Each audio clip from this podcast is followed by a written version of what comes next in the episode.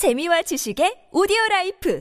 팟빵 안녕하세요. 군사돋보기입니다. 우리가 흔히 개인용 컴퓨터를 통해서 해볼 수 있는 FPS 게임에서도 어디선가 갑자기 나타나는 적의 전투기는 굉장히 무시무시한 존재입니다. 게임에서도 이런 판국에 실제적 전투기의 위협은 감히 보병으로 대응할 수 있을 만한 것이 절대 아닌데요. 그런데 최근 세계 최강의 4.5세대 플러스 플러스급 전투기라는 러시아 공군의 수호이 35 슈퍼 플랭커 전투기와 세계 최강의 러시아 공격 헬기라는 카모프 52 앨리게이터 공격 헬기의 굴욕이 이만저만이 아닙니다. 한 우크라이나 병사가 헬멧캠을 통해 러시아의 수호이 35 전투기 폭격 영상을 촬영했는데 한눈에 보기에도 한 대당 643억 원에서 928억 원에 달하는 수호이 35 전투기 조종사가 스팅어와 같은 휴대용 지대공 미사를 든 보병들을 겁내며 덜덜 떠는 모습이 적나라하게 드러나는 장면이 포착되었습니다. 그런데 이 같은 러시아 공군의 문제가 단순히 겁 많은 러시아 공군 조종사들의 문제만이 절대 아니며 사실상 러시아는 이제 더 이상 전투기를 만들어내거나 제대로 정비의 가동률을 끌어올리는 것 또한 불가능하다는 것이 최근 드러났습니다. 러시아군의 소위 30 SM 전투기가 마치 다이빙하듯이 수직으로 내리꽂히며 추락하는 사태가 발생했는데 알고 보니 러시아는 서방의 도움이 없을 경우 전투기를 만들 수 없는 국가였습니다.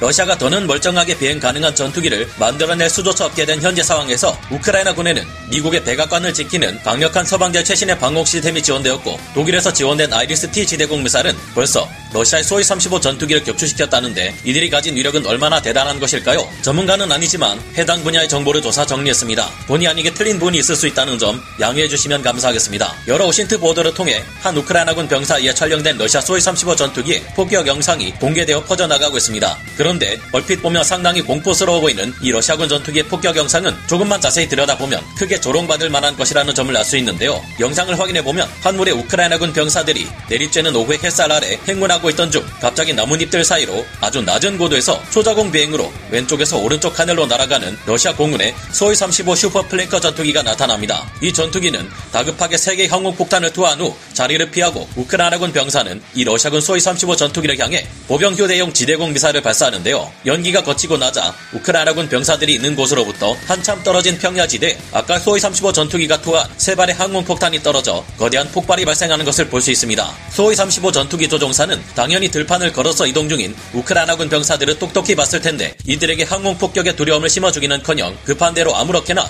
세 발의 항공폭탄을 투발한 이후 플레어까지 흩뿌리며 급가속해 우크라이나군 병사가 발사한 보병 휴대용 지대공 미사일을 피해 도망쳐버린 것입니다. 러시아 공군 수호이 35 전투기가 사건 당시 투발한 항공폭탄은 약 250kg 중량의 소형 무유도 폭탄인 FAB-250 세 발이었던 것으로 파악되는데요. 당시 러시아군 조종사는 어찌됐든 나는 적진에 폭탄을 투하하라는 명령을 수행했으니 된 거 아니냐. 목표물에 맞든지 말든지 그건 모르겠고 내가 살아남는 게 더 중요하다. 라고 주장하는 듯합니다. 사실 러시아군은 이전에도 이와 비슷한 모습을 보인 적이 있었죠. 갑자기 우크라이나 상공을 비행 중이던 러시아군의 카모프 12 공격 헬기들이 갑자기 상공으로 치솟아 오르더니 그냥 조준이고 뭐고 없이 무유도 로켓을 최대한 멀리 대충 쏟아내고 황급히 기술을 돌려 돌아가던 모습이 영상으로 촬영된 적도 있었습니다. 이번 사례를 보면 러시아 공군의 문제는 조종사들의 자세나 마음가짐의 문제일 뿐인가 하는 생각도 들지만 그게 아니라 러시아군의 전투기 자체 나 항공 우주 기술 자체에도 큰 문제가 있다는 것이 최근 드러났습니다. 최근 일어난 러시아군의 소위 30 SM 다목적 전투 폭격기 추락 사고와 이와 관련된 배경을 조사해 보면 사실상 러시아군은 더 이상 전투기를 생산하거나 정비에 사용하는 것이 불가능하다는 것을 알 수 있는데요. 또한 왜 그들이 다른 최신형 전투기 다수를 놔두고 굳이 구소련 시절에 낡아빠진 미그 19 전투기를 최근 복원시키고 있는지 알 수 있습니다. 현지 시각으로 지난 10월 23일 밤에는 출고된 지 불과 얼마 지나지도 않은 러시아 항공우주군의 소위 30 SM 전투기가 뭔가에 홀린 듯 하늘에서 지상을 향해 수직으로 다이빙하듯 추락하는 실제 영상이 공개되었는데요. 지난 10월 25일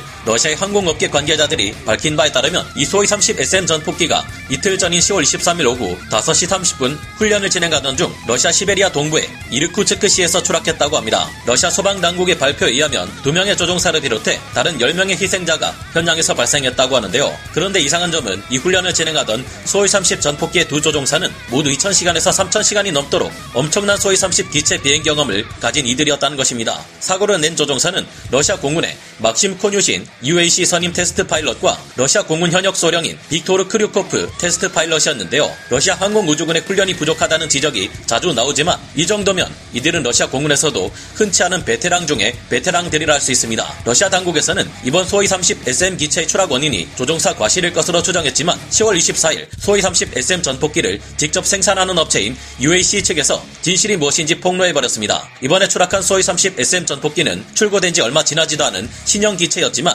산소 실린더 안에 포함되는 질소의 농도가 원래 기준치를 크게 넘어설 정도로 너무 짙었다고 합니다. 결국 당시 수호이 30 SM 전폭기를 조종했던 두 명의 베테랑 테스트 파일럿들은 모두 고고도에서 산소 마스크를 썼다가 질소 중독으로 인해 정신을 잃어버렸고 그 결과 기체에서 탈출 시도조차 하지 못한 채 다이빙하듯 지상에 추락한 것이라고 하는데요. 알고 보니 이번 10월 23일 추락한 러시아군의 수호이 30 SM 전폭기는 원래 유럽의 업체들에서 생산한 산소 공급기 관련 핵심 부품을 도입해 사용하고 있었다고 합니다. 그러나 우크라이나를 침공한 러시아에 대한 대부분의 서방 국가들이 경제 제재를 가하고 군수품을 수출하지 않게 되자 이 부품을 구할 수 없게 된 러시아는 최근 자국산 산소 공급기 부품을 해당 전폭기에 적용시켰다고 하는데요. 이처럼 소중한 전투기 및 전폭기 조종사들의 생존과 직결되는 산소 공급기 핵심 부품을 생산할 기술이 부족한 러시아의 기술력은 알고 보면 심각한 수준입니다. 사실 문제가 이것뿐인 것도 아닌데 개전 이후 그 수많은 전술기들을 가지고 있는 러시아가 믿을 수 없을 정도로 소수의 전술기만을 우크라이나 전쟁에 투입하고 있는 데는 여러 문제를 발생시키는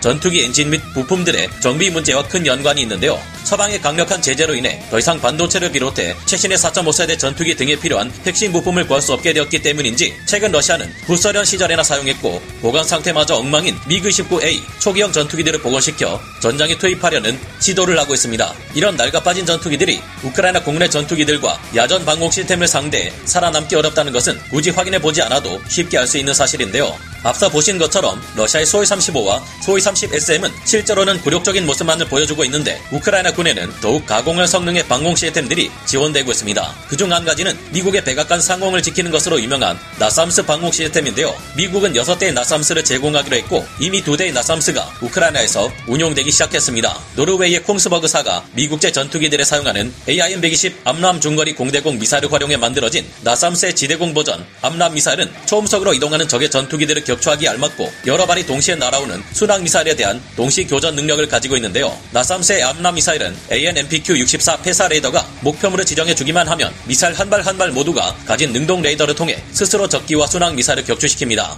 미사일 한 발 한 발 모두가 각자 레이더를 가지고 있기 때문에 파이어 앤 포겟이 가능한 것은 물론 이론상으로는 가지고 있는 미사일 숫자만큼의 동시 교전 능력을 가진다는 매우 강력한 장점을 가지고 있습니다. 지상에 레이더가 배치된다는 점 때문에 지구 곡면 효과의 한계를 벗어나기 어려워 사거리가 15km에서 30km 정도로 크게 제한된다는 단점은 있지만 그만큼 빠른 기동이 가능하고 유도 성능이 뛰어나다는 점이 이를 상쇄합니다. 2019년 개발된 최신 개량형인 나삼스3의 경우 AN/MPQ-64 센티넬 F1 레이더를 통해 탐지 거리가 120km 수준으로 늘어난 것은 물론 링크 16, 링크 11 전술 데이터 링크와 노르웨이의 전술 데이터 링크인 JREAP를 통해서 하늘의 조기경보 통제기나 거대하고 강력한 성능을 가진 방공 레이더와의 연결도 가능합니다. 지구 곡면 효과의 한계를 벗어나 더욱 긴 사거리의 지대공 미사일로 지평선 밖에 저공 비행 중인 적을 격추시킬 수 있고 더욱 강력해진 네트워크 교전 능력까지 갖추고 있습니다. 나삼스3 방공 시스템에는 사거리가 50km 수준으로 크게 늘어난 AIM-120C7, AIM-120D 중거리 공대공 미사일을 운용하기에 이를 통해 더 먼 거리에 있는 목표물을 사전에 격추시킬 수 있는데요. 거기에 더해 나삼스3는 적외선 탐지 장비를 갖추고 있기에 전투기에서 쓰이며